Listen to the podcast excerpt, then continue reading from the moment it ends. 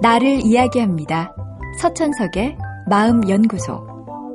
사람들이 흔히 쓰는 잘못된 표현 중 하나가 화를 잘 내는 사람에게 감정 표현을 잘한다고 말하는 겁니다. 슬플 때나 기쁠 때나 표정이나 행동으로 자기 감정을 다 드러내고 서운하거나 화가 나면 꼭 상대에게 자기 마음을 전해야만 하는 사람이라면 감정 표현에 솔직하다고는 할 수 있겠죠. 하지만 솔직함이 언제나 잘하는 건 아닙니다. 그림을 잘 그리기 위해선 무엇보다 자신이 무엇을 그리고 싶은지 잘 알고 있어야 합니다.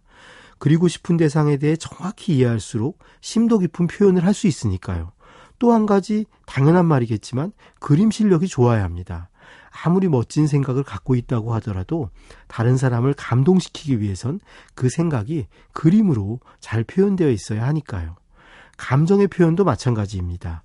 감정을 잘 표현하기 위해선 우선 자기 감정을 정확히 이해하고 있어야 합니다. 막연하게 불쾌하다고 느낀 것만으론 상대에게 자기 감정을 표현하기 어렵습니다. 그저 짜증밖에는 낼 수 없겠죠. 서운한 건지, 아쉬운 건지, 슬픈 건지, 아니면 서러운 건지, 피곤한 건지. 정확히 자신의 감정을 알고 있어야 다른 사람은 물론 자기 자신을 이해시킬 수 있습니다.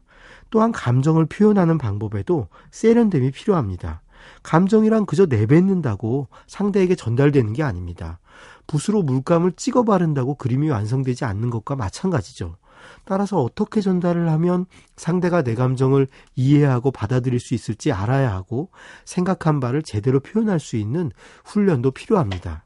그래야 불필요한 오해를 받지 않고 내가 받고 싶은 위안이나 격려, 공감을 받을 수 있습니다. 감정은 표현 그 자체가 목적일 수는 없습니다. 감정을 표현한 후에 뒤이어 돌아올 상대의 반응이 목적이겠죠. 그렇기 때문에 그 목적을 이루는데 도움이 되지 않는 표현이라면 좋은 표현이라고 할 수가 없습니다.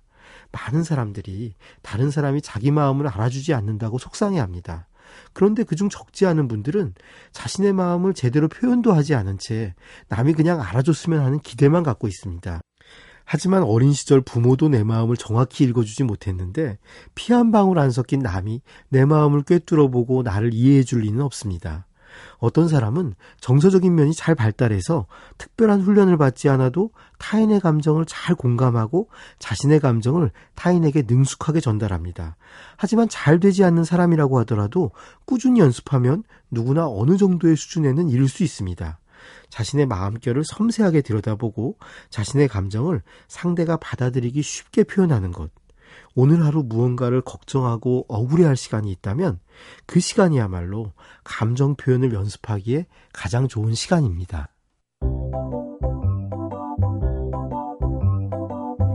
서천석의 마음연구소. 지금까지 정신건강의학과 전문의 서천석이었습니다.